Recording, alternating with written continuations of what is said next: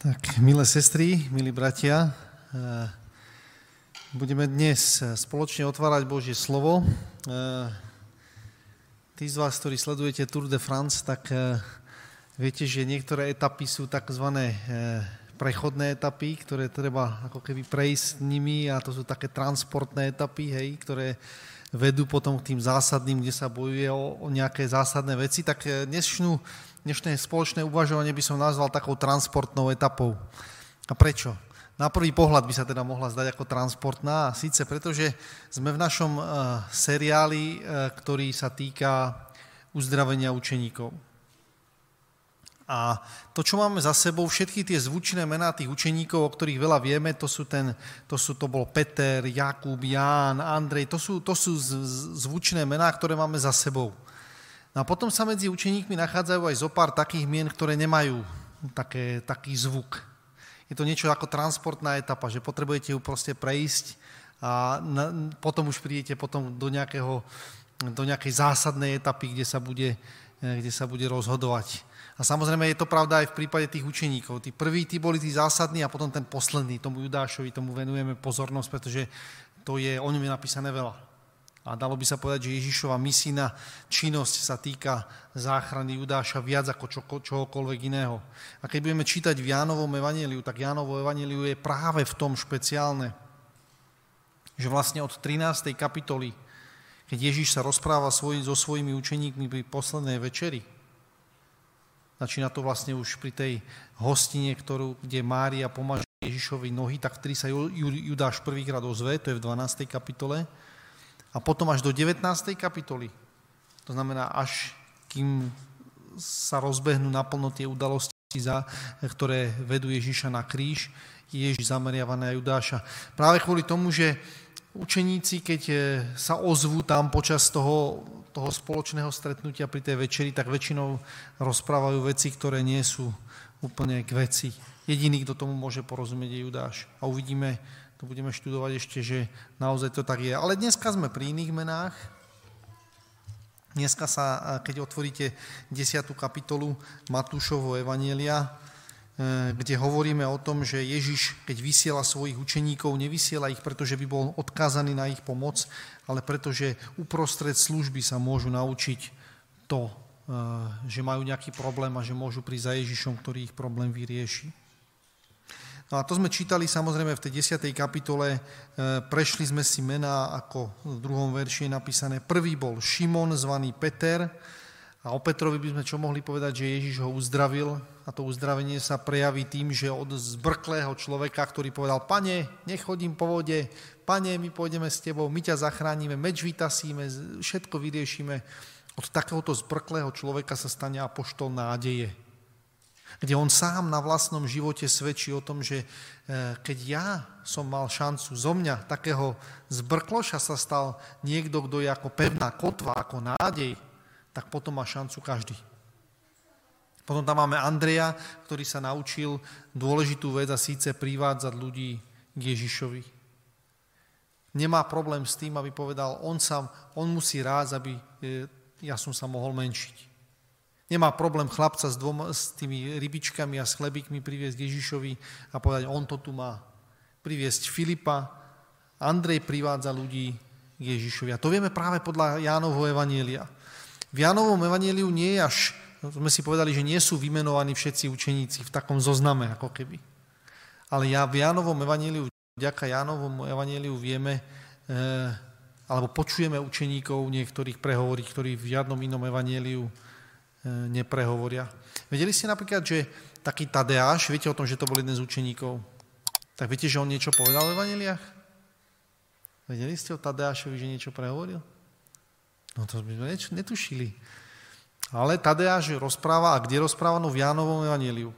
Pretože Ján si dáva veľký pozor. On samozrejme, všetci tí jeho, keď Ján píše svoje Evangeliu, všetci tí jeho spolu služobníci sú už mŕtvi. On píše v čase, kedy všetci učeníci, všetkých 11 eh, ďalších učeníkov, vrátane Judáša, teda ten bol prvý, tak sú už mŕtvi. A on tie príbehy pripomína, pretože preňho sú to dôkazom toho, že s týmto Ježišom stojí za to v živote počítať, pretože tento Ježiš dokáže uzdraviť kohokoľvek. Dokonca aj ľudí nenápadných, ktorí si povedia, no ale ja som pre Ježiša by nič nedokázal, ja som, ja som nikto. Alebo dokonca ľudí, ktorí majú e, veľmi krátku zápalnú šnúrku, to boli ten Jakub s Jánom. Ježiš im hovorí, vy ste synovia hromu, to je to, že tá šnúročka je veľmi krátka od toho, odkedy sa zapáli až po ten výbuch prebehne veľmi málo času. A z Jána a z Jakuba, z tých, ktorí povedia, zošlime, pane, oheň, poďme na to, vyriežme to, lebo toto je problém nejaký, tak z nich sa stane, z Jána sa stane apoštol lásky. Spomínate si, že on to, čo píše v tých epištolách, to stále rozpráva o láske. Ten, ktorý bol pripravený zoslať oheň, teraz rozpráva o láske. To je uzdravenie. A Jakub, ktorý povedal, si pripravený nie z obeď, a on povedal, pane, my obeď prinesieme na tých druhých ľuďoch. A zrazu sa z neho stane človek, ktorý je prvý tou obeťou. Prvý z učeníkov, ktorý zomiera. Potom sme mali Filipa, O Filipovi sme vedeli, že Filip e, bol viditeľný na prvý pohľad, od nich odlišný, pretože všetci zarastení, ale Filip v gréckej kultúre hladúčko vyholený, takže Gréci, keď potrebujú sa k niekým stretnúť, tak idú za ním, pretože je oholený. Pretože dalo by sa povedať, e, rodičia boli možno takí už na pol ceste medzi, v tej gréckej kultúre. Tá židovská kultúra, dobre, mali sme, bolo to fajn, ale my sme sa posunuli ďalej, moderní rodičia Filipovi. A Ježiš aj takéhoto človeka zoberie medzi svojich učeníkov. Hovorili sme aj o Bartolomejovi a Bartolomej mal veľmi problematický pôvod. Spomínate si. Bartolmaj, to je syn Tolmajov, to bol svokor kráľa Dávida, ktorého si, ktorý si zobral svoju manželku spomedzi tých filištíncov. Veľmi zlý a problematický pôvod. A tento človek je celý zatrpknutý. Keď Ježiš, keď príde za ním Filip a povie, poď, našli sme majstra, z Nazareta. A on povie, čože, z Nazareta? Nie, to nemôže byť nič dobré. Ten človek je zatrpnutý, ale Ježiš, keď príde za ním, povie, aha, pravý Izraelita. A on povie, ty mi hovoríš pravý Izraelita, tak ty nemôžeš vedieť, kto ja som. Však ja som Bartolomej. A on povie, nie, nie, pravý Izraelita sa pozná toho, podľa toho, čo má v srdci, že je ochotný nasledovať, že je čestný voči Božiemu slovu. A Bartolomej na to povie, môj pán. No, to povedal Tomáš síce, ale proste vyzná o tom, že áno, ty si skutočný Mesiáš. Potom tam máme Tomáša. Tomáša pán Boh zmení z človeka, ktorý pochybuje, ktorý má e, také hlášky, tiež máme aj v, u Jan, v Janovom Evangeliu Tomáš dvakrát prehovorí dokonca. A sme si hovorili, že keď povie tam, že v tej 11. kapitole, keď Ježiš povie, poďme, poďme za Lazarom do Betánie, tak Tomáš povie, no tak dobre, tak poďme, ideme zomrieť s ním, lebo, lebo to je asi taký dobrý nápad, takže dobre, tak poďte aj, máte tu aj mňa, hej, medzi sebou vyjadrenie zúfalstva a absolútnej nepochopenia toho, čo ide Ježišovi. A napriek tomu, keď sa mu Ježiš ukáže a keď už vidí, tak povie môj pán a môj Boh. Takže pán Boh aj dokonca z človeka pochybujúceho, e, trošku cynického a sarkastického dokáže urobiť, e, dokáže uzdraviť ho e, k tomu, aby niesol evanieliu. A dneska sme v ďalšom teda kole, dneska máme na starosti štyroch, ale hovorím, že to sú takí, o ktorých veľké záznamy nie sú ale týka sa to, e, sú napísaní v treťom verši. Tam sme mali Filip, Bartolomej, Tomáš, týchto troch sme prebrali. Potom je tam colník Matúš, Jakub Alfeov, Lebeus, ktorému dalo, bolo dané príjmeno Tadeus, Šimon Kananický, a tu skončíme, Judáš Iškariotský, toho budeme mať na budúce potom. Takže máme tu štyroch, e, Matúš, Jakub, Tadeáš a Šimon. Takže čo o nich vieme? Matúš je postava, s ktorou sme sa stretli pri Ježišových zázrakoch, pretože to bol taký výrazný, e, výrazný zásek do vnímania e, všeobecne v tej kultúre, že Ježiš povolá colníka. My vieme o tom, že e, colníci v tej dobe boli veľmi problematickí ľudia. Problematický nebol jeho pôvod, k tomu pôvodu sa ešte dostaneme, lebo na inom mieste je nazvaný Lévy, syn Alfeov. My sme tu čítali v tom zozname, že niekto iný bol syn Alfeov. Spomínate si, že tam bol nejaký iný syn Alfeov, ale ešte sa dostaneme k tomu, že ako to bolo celé. Takže máme toho Matúša a Matúš nemá problematický pôvod, ale má problematické zamestnanie. Filip má svojím spôsobom problematickú výchovu, lebo bol vychovaný modernými rodičmi. Bartolomej má podozrivý pôvod, pretože pochádza niekde z toho Kanánu a tento má podozrivé zamestnanie. Všimnite si to, čo dokáže Ježiš urobiť. Ježiš dokáže, vyberie si veľmi špecifické postavy a na ich živote ilustruje to, čo dokáže urobiť a to sa týka naprieč e, kultúrou, e, pôvodom, zamestnaním, dokáže z toho niečo urobiť. To povolanie toho Matúša, to bolo najproblematickejšie povolanie, ktoré tam bolo. Pretože to boli ľudia, ktorí boli ochotní za mrzký peniaz zradiť e, tú myšlienku toho svojho židovského národa. To boli ľudia, ktorí boli ochotní za to, aby sami sa mali celkom dobré, slúžiť tomu nepriateľovi. A všimte si, že všeobecne v spoločnosti takíto ľudia, zradcovia, sú najhoršie hodnotení nielen e, tou vlastnou spoločnosťou, ale aj tým, ktorým slúžia, ktorým nimi pohrdajú. Viete o tom, že tak, taká situácia bola aj v koncentračných táboroch. Najhorší e, dozorcovia, ktorí boli, tak boli práve z radou tých Židov, ktorým oni slúbili, vieš čo, nepôjdeš v tejto várke do plynovej komory, a to im nepovedali, ale pôjdeš v tej ďalšej, to nevedeli. A na to, aby si zachovali svoj život, tak si predlžili o niekoľko dní, alebo možno týždňov, mesiacov svoj život a boli opovrhovaní nielen tými vlastnými, ale aj tými dozorcami, ktorí tam boli ako keby nad nimi. To znamená, dalo by sa povedať, že v tej spoločnosti oni nemali žiadne miesto.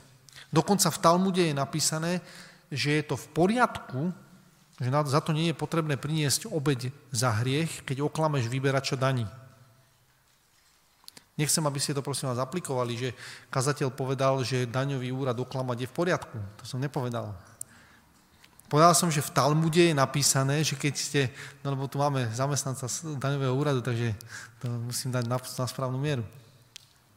Či už nie? No.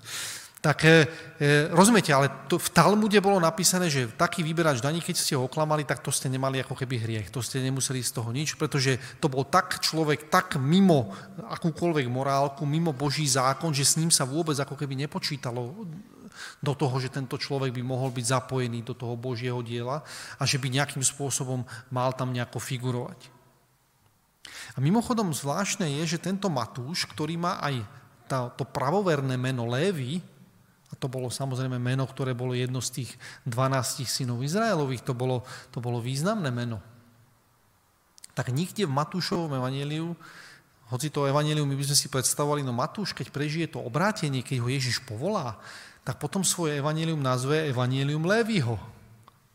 Aby zdôraznil to, že, že áno, že on je ten pravoverný, že on sa už dostal teda naspäť do tej, do tej správnej spoločnosti, tam, kde by mal byť. Ale všimte si, pre Matúša tá milosť, ktorá zasiahla jeho život, bola taká zásadná, že on si celý život hovorí o sebe ako Matúšovi. A viete, čo je ešte divné? že keď tam čítame niekde ten príbeh o tom Matúšovi, tak vždycky Matúš si tam napíše a bol tam aj colník Matúš. Vždycky si tam napíše, bol tam colník Matúš. Nie, že by bol hrdý na to, čo, čo kedysi pracoval, alebo akým spôsobom on si za, zarábal na svoje živobytie, ale viete, na čo bol hrdý? To, čo dokáže Ježišova milosť.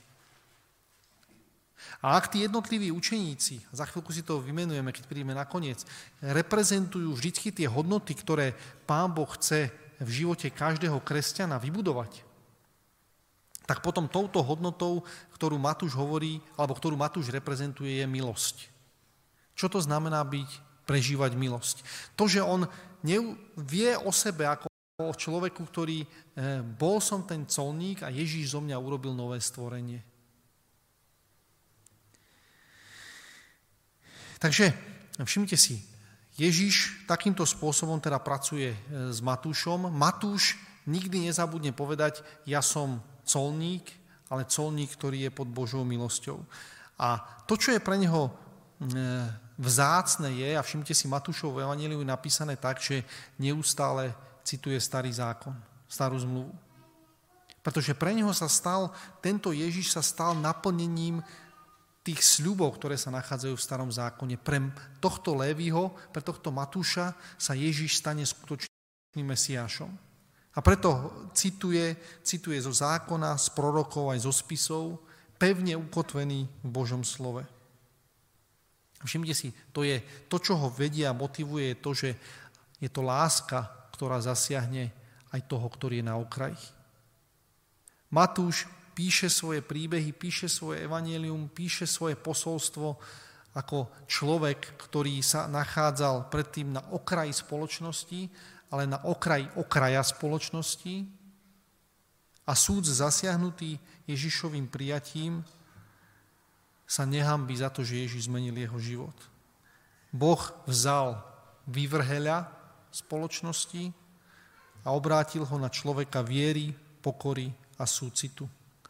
Ten, ktorý predtým ničil životy ľudí svojim príkladom a to, čo robil, teraz je zdravý a svedčí o tom, že Kristus je Mesiáš. A všimte si, to je zázrak. To je zázrak, keď Ježiš obráti človeka zameraného samého na seba a povie si, ja som ochotný obetovať reputáciu všetko, len aby som zarobil peniaze a urobiť z neho človeka, ktorému záleží na tom, aby všetci Ježiša spoznali ako Mesiáša, tak to je naozaj zázrak obnovy. A keď Ježiš dokáže zobrať takéhoto človeka z okraja tej spoločnosti a urobiť z neho e, žiarivý príklad, všimte si, neustálej pokory a milosti, tak potom aj my máme šancu pri Ježišových nohách prežiť uzdravenie. My sme si vždy povedali k tým jednotlivým učeníkom, že kde on zomrel, tak podľa tradície tých cirkevných otcov, lebo v Biblii to už nie je napísané, Ján ako posledný učeník zomiera, ale nenapíše, kto kde zomrel, možno, že nemal všetky tie informácie k dispozícii, ale potom cirkevní otcovia, to je ďalšia generácia, ktorá nasleduje po apoštoloch, zozbierali vlastne tie historické záznamy a podľa historických záznamoch zomiera Matúš v Etiópii ako mučeník. Z tých všetkých 12 učeníkov zomiera prirodzenou smrťou len jeden. A to je ktorý? Ján. Judáš sa obesí, to je samovražda, ale všetkých ostatných desať zomiera mučenickou smrťou. A to, čo je zvláštne, je, že každý zomiera inde. Peter zomiera podľa tradície, neviem, uvidíme, že, že kde to tam bolo, ale tak dajme tomu, že v Ríme, áno, dobre, ak by sme sa chceli pri tej najsilnejšej tradícii, tá hovorí, že zomiera v Ríme. Ďalších bol kto? Jakub, ten zomiera kde? To je prvý mučeník z tých učeníkov, zomiera ako prvý, teda ak nerátame Judáša, ten zomiera kde? Jeden král ho nechal popraviť, aby sa zapáčil Židom, zoberal aj Petra do väzenia, takže kde zomiera ten Jakub? Brat Jána. Zomiera v Jeruzaleme, Herodes ho nechá popraviť. Hej. Potom Ján, ten zomiera prirodzenou smrťou. Andrej, to sme si povedali, že kde zomiera Andrej? Ešte si pamätáte, to už, to už bolo dávno, že? Andrej zomiera v Grécku, Filip zomiera, to už máme ja napísané, Filip zomiera kde? E, v Etiópii zomiera tento Matúš. Zomiera v Hierapolise, to znamená v Turecku, Bartolomej zomiera v Albánsku a Tomáš, sme povedali, do Indie došiel. Všimte si, že to Ježišové poslanie, ktoré im povedal, choďte do celého sveta, tak sa nám pomaličky naplňa. Máme už trošku sever pokrytý, máme už trošku východ pokrytý, teraz Etiópia to je na juh od toho, takže, takže ideme ďalej s učeníkmi, či, či naozaj sa to takto podarilo rozšíriť. Ďalší, ktorý ho tam máme napísaného, po Matúšovi, po colníkovi Matúšovi, ktorému si Matúš sám sebe povie, že nie Lévy, syn Alfeov, ale povie, sám o sebe povie, že to je colník Matúš. Mimochodom, v inom evanieliu Marka máme napísané, že on sa volal uh, Lévy, syn Alfeov. Viete, čo na tom zvláštne? Že to slovičko Alfeov, to slovičko Alfa, je vždycky označenie Pána Boha. Či už je to v hebrejskej abecede alebo v gréckej abecede, ja som Alfa a Omega, Ježiš vzťahuje na seba a to je titul Pána Boha. A syn Alfeov, keď mu napíše Marek, že tu bol nie colník Matúš, ale Lévy, syn Alfeov, znamená, to bol Boží syn, to bol zachránený. To znamená, oni na ňom videli tú zmenu, že on je ten syn Pána Boha. On o sebe ale hovorí ako o colníkovi. To znamená, je naozaj tá jeho milosť, e, Božia milosť z neho urobila pokorného človeka. Dobre, máme teraz toho Jakuba, tam je napísané k nemu, že to je Alfeou, Jakub Alfeou. Toto je e, z tých všetkých Jakubov, môžeme mať trošku z toho zmetok, lebo tých Jakubov tam bolo viacej. Máme ešte Jakuba, e, brata Jánovho, tak to nebol tento, tento preto má tam to príjmenie Alfeou, aby bolo jasné, že to, je ten, že to je iný. A je to dokonca aj iný ako ten Jakub, ktorý bol vedúci e, církevného zboru v Jeruzaleme, ktorý bol vlastne bratom pána Ježiša. Nevlastným bratom pána Ježiša. Toto je iný Jakub. Hej. A e, u Matúša v 15. kapitole, teda, pardon, u Marka v 15. kapitole je nazvaný tento Jakub ako malý. V pôvodnom jazyku e, je to, sa to nazýva mikros a je to ako keby označenie, sprítomnenie toho, že kto bol, čo bol tento človek zač. To, že dostal takéto takéto druhé meno, tak nebolo to veľmi lichotivé, pretože keď niekomu ste povedali, že ty si Jakub Malý, v zmysle mikros, tak to bolo, mohlo značiť to, že, to bol, že nebol vysoký postavou, ale mohol znamenať aj to, že vlastne tento človek nebol ničím významný. Že to bol vlastne taký šedý priemer, dalo by sa povedať. To bol malý, bezvýznamný človek. A zaujímavé je, že nikde v Evanieliach ani v skutkoch tento Jakub malý neprehovorí. Z tradície tých e, církevných otcov vieme, že tento človek bol ale veľmi e, oddaný Pánu Bohu. Vieme o tom, že v histórii, okrem toho, že evangelisti o ňom píšu ako o malom, tak mal ešte prídavok svojmu menu, ktorý sa volá Spravodlivý. A zaujímavé je, že tam sú dvaja bratia. Jeden je Alfeus syn Lévy, ktorý, ktorý má meno Matúš, colník a dalo by sa povedať, že to je ten najproblematickejší z účeníkov, ktorí sa týkajú jeho vlastného živobytia. A potom je tu iný, Jakub Malý, ale ktorý je spravodlivý. A dalo by sa v tom vidieť ako keby ten príbeh tých dvoch bratov, kedy jeden ten brat ostáva v dome toho otca, je ten spravodlivý, a druhý je ten, ktorý prichádza k Ježišovi. Ale všimte si, pre obidvoch bratov má Ježiš svoje miesto. Pretože tento e, chlapík, aj keď o ňom teda nič nevieme, nič nikdy e, nepoložil žiadnu otázku, nikdy nič nepovedal, nikdy nič nedosiahol, nevieme o ňom nič. Iba máme napísané, že vlastne e, ten, tento človek mal mamu, ktorá sa volala Mária, a keby sme tieto veci dali dokopy, pospájali, tak je možné, že tento Jakub Alfeo, je vlastne bratranec Ježíša Krista. Že jeho mama bola Márína sestra. Je to možné, že toto, boli, že toto bol jeho bratranec. E, máme napísané tiež u Matúša v 13. kapitole 55. verši o tom, že tam prišli nejakí bratia, ktorí v neho neverili. A zaujímavé je, že títo bratia sa volali Jakub, Jozes, Šimon a Judáš. Vieme o tom, že ešte existoval jeden brat, ktorý tu mal není vymenovaný. Ktorý by to mohol byť. Tých, tých bratov malo byť 5 totiž a sú tu vymenovaní iba 4. Ktorý by to mohol byť? Mohol by to byť aj ten Matúš. Ten, ktorý tam není ako keby zaznamenaný medzi tých, ktorí sú, sa rátajú medzi tých Ježišových nevlastných bratov alebo bratrancov v inom slova zmysle, keby sme to chceli prehodiť. Takže je možné, že toto sú naozaj rodina. A to, čo je zvláštne, je, že tento Jakub je dosť pravdepodobné, že tento Jakub Malý patrí do toho zoznamu z Matúša 13. kapitole 55. verši.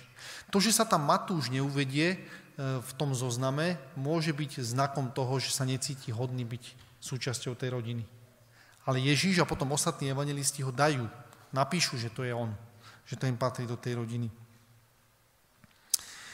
Takže o Jakubovi ešte vieme, že pracoval, že misijne pracoval eh, v oblasti Perzie, dnešného Iránu. Tam bol ukrižovaný ako mučeník. A vieme o tom, že tiež v tejto oblasti eh, do, aj počas stredoveku, aj do dneska existuje silná skupina veriacich ľudí. Zaujímavé je, že v každej z týchto oblastí, kde tí apoštoli odišli, či už je to Etiópia, či už je to turecký Hierapolis, alebo e, konkrétne v Grécku nejaké miesta, tak sú silné komunity veriacich. Samozrejme, dneska by sme povedali, no dobre, ale tam sú kláštory, hej, na mnohých tých miestach sú kláštory, takže to sa neráta, že to tam je. Ale mnoho z týchto komunít naozaj ako keby verne nasledovalo, či už je to tá koptská církev v Etiópii napríklad, alebo potom ďalej v Indii tie kresťanské spoločenstva, ktoré tam dodneska existujú, sú e, výsledkom alebo pozostatkom práce, mohli by sme povedať, tých učeníkov. To, čo pán Boh povedal, že to moje slovo nikdy nepominie. A to, že čo pán Boh povedal, to, že keď budete ako keby ochotní nechať sa mnou použiť, aby som vás priviedol do svojho kráľovstva. Takže sa to naplnilo v živote tých učeníkov. Dobre, takže to máme Jakuba Alfeovho, o tom nemáme teda veľa zmienok, ale aspoň, aspoň toto, aspoň to, čo vieme. Ďalším menom je e, ten Lebeus, tam je napísané Lebeus, ktorému bolo meno dané prímeno Tadeáš. Alebo v inom, slova, v inom zozname tých učeníkov má tento učeník meno Judáš. Ale vždycky ho tam rozlíšia a povedia, ale to nebol ten Judáš Iškariotský, toto bol ten iný Judáš. No a e, Lukáš ho uvádza na predposlednom mieste, u Matúša je e, druhý od konca teda.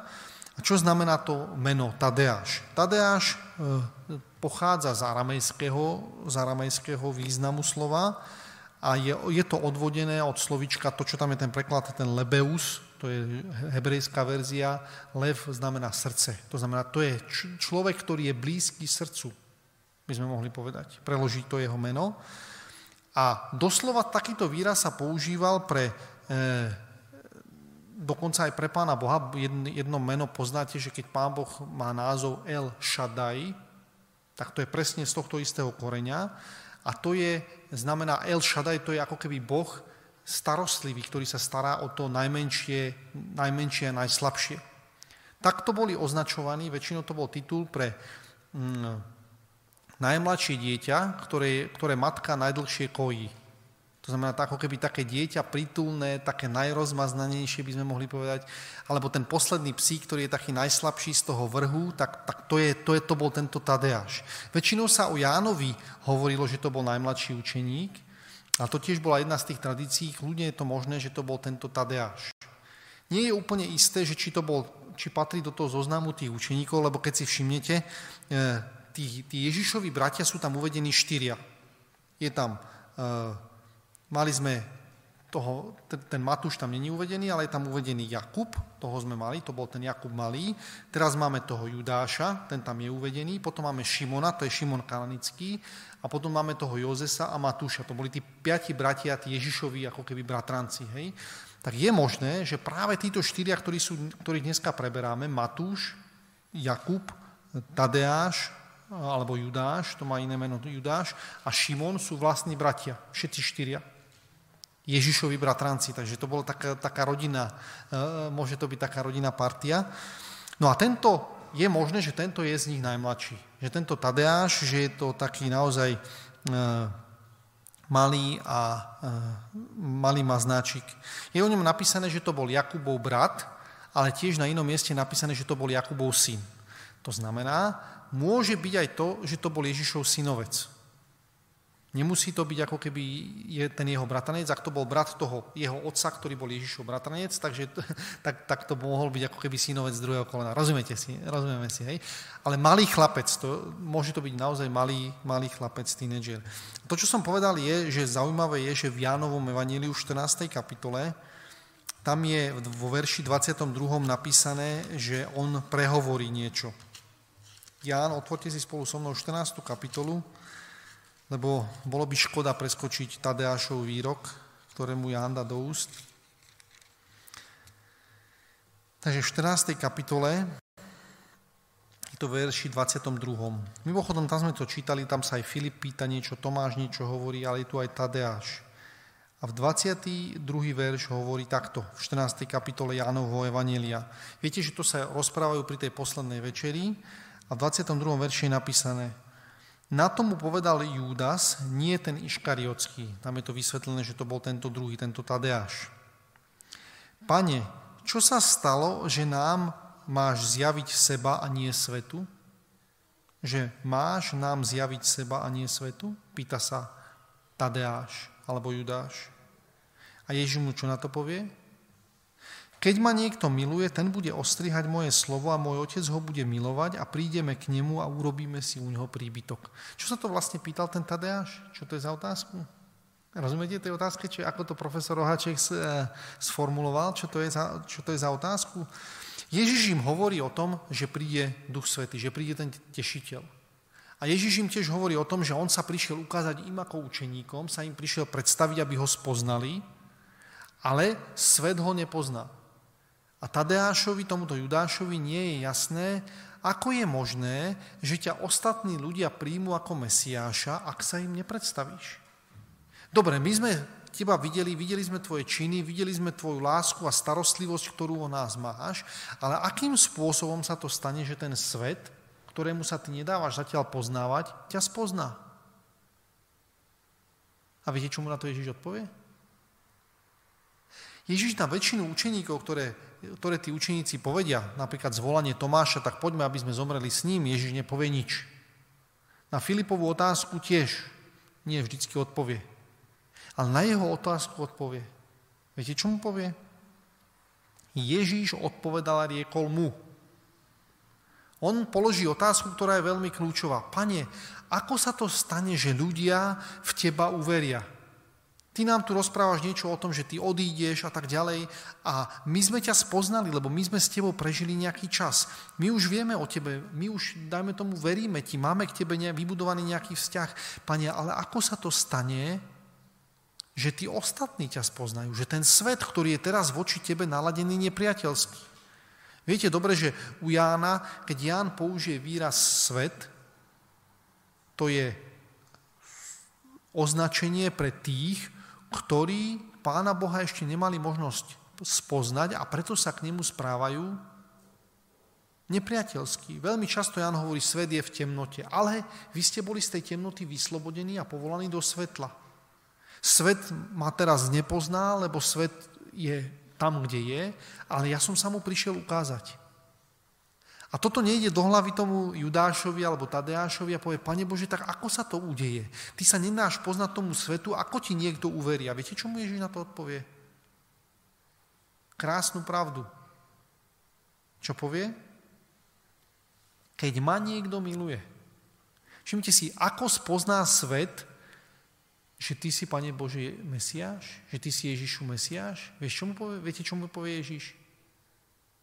Prejaví sa to láskou. Ak mňa niekto miluje, ten bude ostrihať moje slovo, to znamená, žije podľa toho, ako to je a e, môj otec ho bude milovať, prídeme k nemu a urobíme si u neho príbytok. Viete, čo Ježiš povie? Evangelizácia, skutočná evangelizácia, to, ako sa svet dozvie o tom, kto je Ježiš Kristus a aký ten Ježiš Kristus je, prebehne tak, že v tvojom srdci, Tadeáš, budem prebývať ja. A to sa nedá zakryť. To je tá nádoba, e, ktorá sa nemôže skryť pod krčach, pretože to je tak, čo žiari a svieti všade okolo. Tadeáš sa spýta iba jednu jedinú otázku v evaneliách. Ale dovolte mi povedať, z učeníkov, ktorí sa pýtali rôzne veci, je toto tá kľúčová. Tadeáš si nechá ten svoj, tú svoju otázku na, ten, na tú poslednú chvíľu, by sme mohli povedať. Pri tej poslednej večeri sa o to spýta. A povie, pane, ako sa to stane, že ty keď zomrieš, ostatní ľudia sa o tebe dozvedia. A Ježiš mu povie, vieš, ako sa to stane? Že ja budem prebývať v tvojom živote a tvoj život bude svetlo pre ostatných. Tak sa to stane. A Tadeášovi to stačí. Všimte si, tam ešte pokračuje ďalej tá odpoveď. Kto ma nemiluje, ten neostríha moje slova. To znamená, žije si svoj život tak, ako on chce. Slovo, ktoré čujete, nie je však moje slovo, ale toho, ktorý ma poslal a to slovo Otcovo. Toto som vám hovoril, kým som bol ešte u vás. Ale tešiteľ, Svetý Duch, ktorého pošle Otec v mojom mene, ten vás naučí všetkému a pripomenie vám všetko, čo som vám povedal. Ten, ktorý bude prebývať u vás. A teraz ten, tie známe slova, pokoj vám zanechávam, svoj pokoj vám dávam. A komu to hovorí vlastne? To je stále odpoveď tomu Tadeášovi. Ja vám zanechávam svoj pokoj, nejako svet dáva, svet ja vám dávam. Nech sa neľaká vaše srdce a nech sa nestrachuje. Na inom mieste je napísané, nemusíte sa báť, aj keď príde prenasledovanie. Aj keď príde to, tí, ktorí vás budú ohrozovať na živote, tých sa nemusíte báť. Ja vám dávam svoj pokoj. To povie Tadeášovi. A Tadeáš tomu porozumie. Porozumie tomu, že kľúčovo, kľúčovou odpovedou alebo kľúčovou časťou odpovede je to, že Ježiš chce prebývať v jeho vnútri, v jeho živote. Dalo by sa povedať, že to, čo hľadá tento mladý človek alebo mladý chlapec, je bezpečie. Tak ako dneska, keď sa spýtate tínedžerov, eh, aký máte víziu do budúcnosti, tak väčšina z nich vám povie žiadnu. Ja som rád, že dneska prežijem a to je všetko vlastne. Nemám žiadne očakávanie od budúcnosti. A Ježiš ako keby to vedel a v tejto chvíli Tadeášovi povie to isté. A poviem, vieš čo, ty sa nemusíš báť, existuje tu pokoj, ktorý ja ti dám. Pokoj a bezpečie, po ktorom túžiš. To je to skutočné Božie kráľovstvo, ktoré bude prebývať u teba, v tvojom vnútri. A ostatní sa to dozvedia tak, že tento pokoj, ktorý prevyšuje ľudský rozum, bude tak v nesúlade s tým, na čo sú zvyknutí, že nebudú vedieť na to odpovedať a budú sa ťa pýtať, no a prečo ty máš takto? Prečo to máš takto? Tadeáš sa opýta jedinú otázku a dostane správnu odpoveď.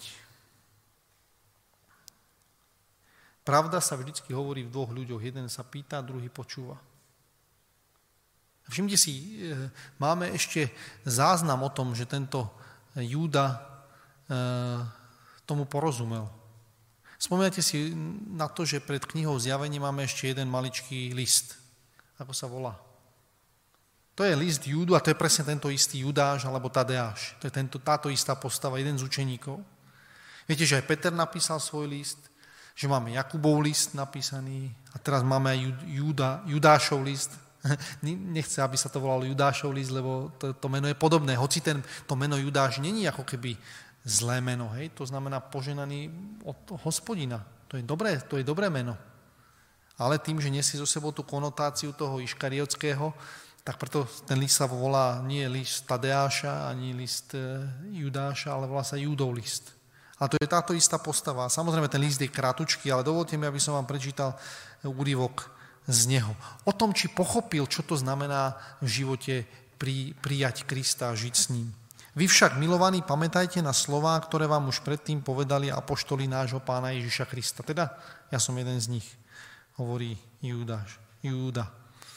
Veď vám hovorili, že v poslednom čase vystúpia posmievači, čo budú žiť podľa svojich bezbožných žiadostí. To sú tí, ktorí vyvolávajú roztržky, to sú telesní ľudia, ktorí ducha nemajú. Všimte si, Ježiš povie eh, tomu Tadeášovi, bude v tebe prebývať ten Boží duch. A on povie, sú tu však ľudia, ktorých Boží duch neprebýva. Ale vy, milovaní, budujte sami seba svojou presvetou vierou a modlite sa v duchu svetom. Tadeáš sa spýta Ježiša otázku, ako sa to bude diať a Ježiš mu povie, bude sa to diať tým, že budem v tebe prebývať skrze Ducha Svetého. A o čom on píše svojim, svojim čitateľom? Viete, ja som si to vtedy dobre zapamätal, čo mi Ježiš povedal. A ono sa to naozaj dá žiť život Ježiša Krista. Budujte sa a modlite sa v duchu svetom. Udržujte sa v Božej láske, očakávajte milosrdenstvo nášho pána Ježiša Krista pre väčší život.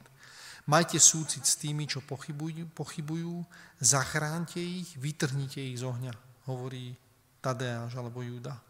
Nad inými však majte súcit s bázňou, E, nech sa vám protiví aj ich pláž poškvrnený telom.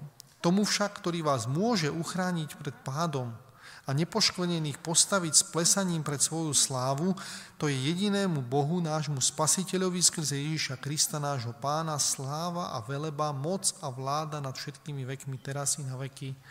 Amen, hovorí Juda.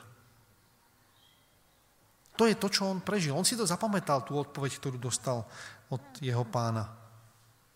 Z histórie vieme, že tento, tento Tadeáš odchádza do Sýrie a v Sýrii, kde tisíce ľudí e, pri mu uzdravenie napísal e, grécky historik. A potom odchádza e, tento človek, to znamená, je najprv v meste Alepo a Damašek a potom odchádza smerom na sever a odchádza do Arménska, tam je nejaký král, arménsky král, ktorý je chorý, Tadeáš sa za neho modlí a on je uzdravený. A dalo by sa povedať, že Arménsko sa stáva prvá, prvou krajinou, kde celé kráľovstvo príjme Ježiša Krista. Tento Tadeáš tam robí službu. Potom sa však stane, že starý král zomiera, nastupuje mladý král a to, ako to býva, nepríjma to, čo sa deje od jeho otca, niečo podobné ako Nabuchodonozor, keď príjme pána Boha, ale jeho syn Baltazár, alebo teda vnúk Baltazár už nepríjma, tak sa stane, že tento, tento učeník zomiera v Arménsku. Podľa tradície je dobitý palicami. Pretože je viacej nepripustné, aby tak, takéto náboženstvo šíril. Hoci Arménsko sa stane prvým kráľovstvom, ktoré príjmuje Ježiša Krista a stanú sa kresťanským kráľovstvom. Dobre, máme ešte posledného učeníka dneska. Hovorím, že taká tranzitná, uh, tranzitná etapa nás dnes čaká. Takže to je Šimon Zelot, alebo u Matúša máme presne napísané, že má meno Kananita. E, mohlo by v nás to vyvolať to, že to niečo má spoločné s Kanánom, ale nie je to, pôvodný text e, sa týka v hebrejčine to Kananis znamená horlivec. A takto isto to máme aj u Jana preloženého, že to bol Šimon Horlivec. To znamená, kanonita nesúvisí so zemepisným označením, ale súvisí s tým, že čo to bol za človeka, aký bol temperament. Na, iných, na inom mieste v Markovom evaníliu mám napísané, že sa volal Šimon Zelota. A všimte si to, Zelota, Kananita a Horlivec, to je ako keby jeden výraz, jeden a ten istý výraz, ktorý vyjadruje to, čo to bolo za človeka. Dalo by sa povedať, že z tých všetkých bratov, ak to teda boli bratia, e, najväčší problém mal Matúš práve s týmto Šimonom. Pretože Matúš bol kolaborant a tento bol zelota, horlivec za Božie veci. A viete o tom, že v Izraeli bolo niekoľko siekt v tej dobe Ježiša Krista. Najznámejší sú farizei. Farizei tí chceli dôsledne dodržiavať Boží zákon. To boli tí, ktorí tam fungovali a povedali, viete čo, my vás budeme kontrolovať, či dobre dodržiavate Boží zákon, aby sme sa už nikdy nedostali do babylonského zajatia. To boli farizei. Potom boli saduceji, tí povedali, musíme spolupracovať s režimom na to, aby sme si zachovali určitým spôsobom nejaký náš status. Väčšinou to boli bohatší ľudia, ktorí proste v rámci, teda e, vydedukovali v rámci možnosti treba spolupracovať, ako sa dá. Ale samozrejme medzi saducejmi a medzi farizejmi bolo napätie. Potom bola ešte jedna skupina, to boli tí kumránci, tí povedali, viete čo, ani s farizejmi, ani so Saducejmi sa to nedá, my odchádzame na púšť, odchádzame preč z mesta, budeme žiť vo vlastnej komunite, kde sa nás tieto problémy nebudú dotýkať. My budeme očakávať príchod Mesiáša mimo tej komunity. Je možné, že Ježiš nejaký čas strávil v tejto komunite a je možné, že Jan Krstiteľ bol, pochádzal z týchto esencov, ako, ako sa nazývajú kumránci. Hej? A potom bola ešte tá štvrtá skupina, to boli zeloti, Zeloti mali vo svojom znaku dýku, lebo to bol ich hlavný e, pracovný nástroj a to boli proste záškodníci, partizáni, to boli tí, ktorí si povedali, v žiadnom prípade nemôžeme veci nechať len tak. A že orezávali, čo? Cerusku. A vy nič orezávali, áno. áno. áno. Takže to boli, to boli e, ľudia, ktorí boli zapálení pre vec a kedy si povedali nie len teoretické, nejaké teoretizovanie o zbožnosti, ale my musíme urobiť a priložiť k dielu. Viete o tom, že keď bola vzbúra, keď sa vzbúril Jeruzalém a dobitie Jeruzalém v roku 70, e, kde e, ako keby židovský národ sa vzbúril proti Rímu, tak Jeruzalém bol ako porazený, Titus ovládol, viete o tom, že tam je tá epizóda, keď Titus najprv príde, obľahne ten Jeruzalém, Ježiš hovorí, dávajte si pozor, keď sa objaví ohavnosť pustošenia, vtedy zvinite svoje hlavy, dávajte pozor. Titus sa stiahne, lebo jeho otec je zavraždený v Ríme, ide preto, aby bol korunovaný a vtedy všetci kresťania z Jeruzalema odídu, pretože vedia, že to je znamenie, ktoré mi Ježiš povedal.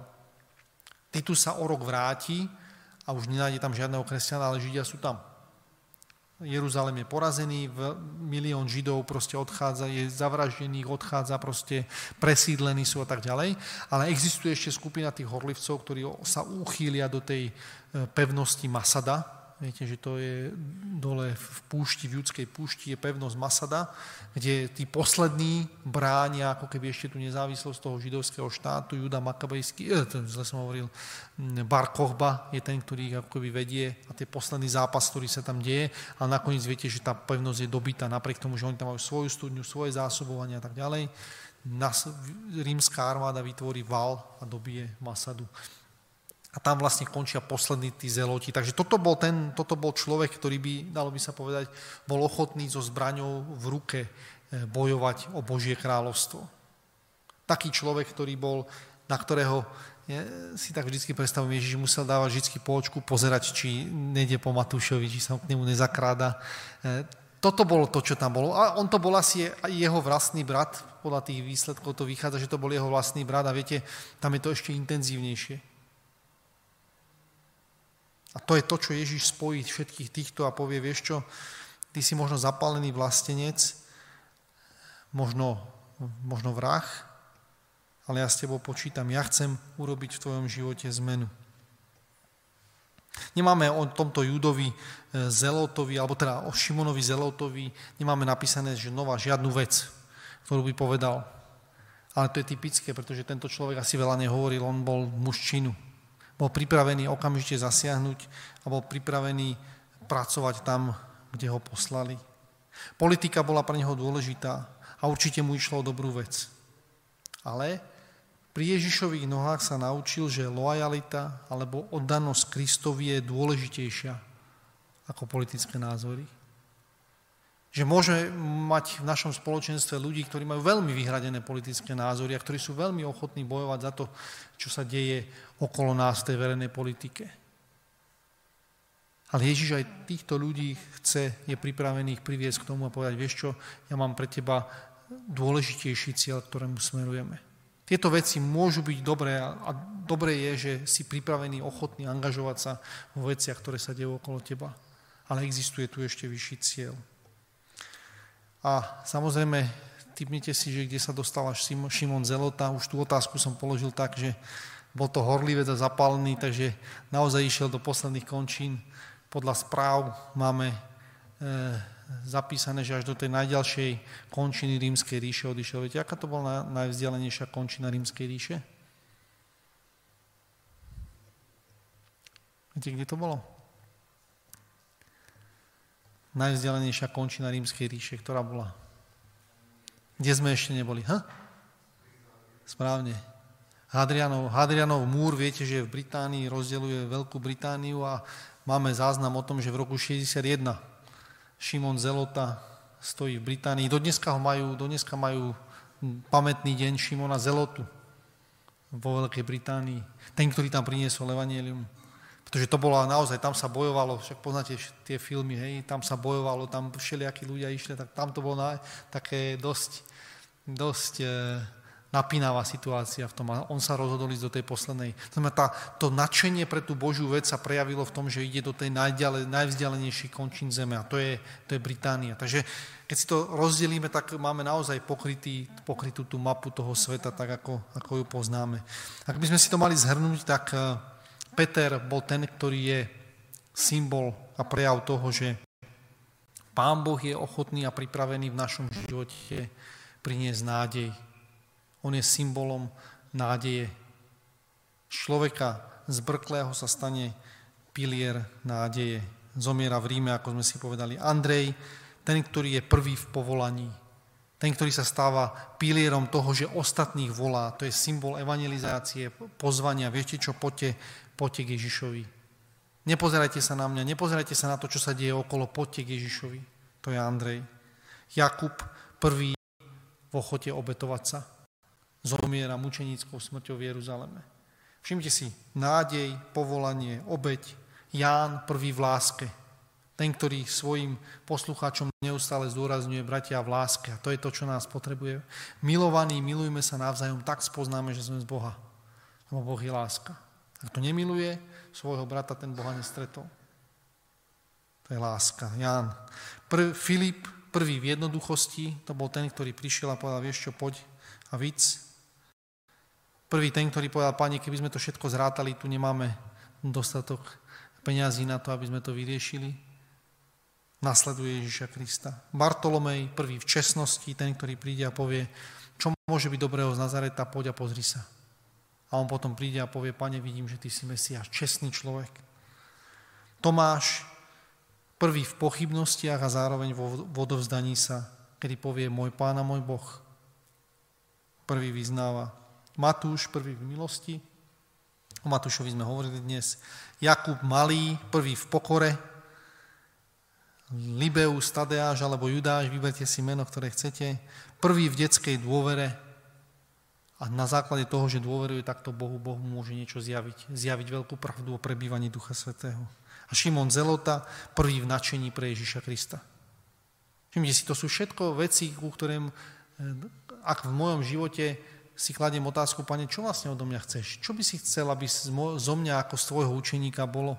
Tak pán, pán Boh, Božia odpoveď chcem, aby si bol plný nádeje, aby si volal druhých ku mne, aby si bol pripravený obetovať sa, aby si miloval, aby si bol jednoduchý a čestný, aby si sa mi odovzdal, aby si šíril okolo seba milosť, ktorú si prijal, aby si bol pokorný, aby si mi detsky dôveroval, a aby si značením konal dielo, ktoré som ti zveril. Amen.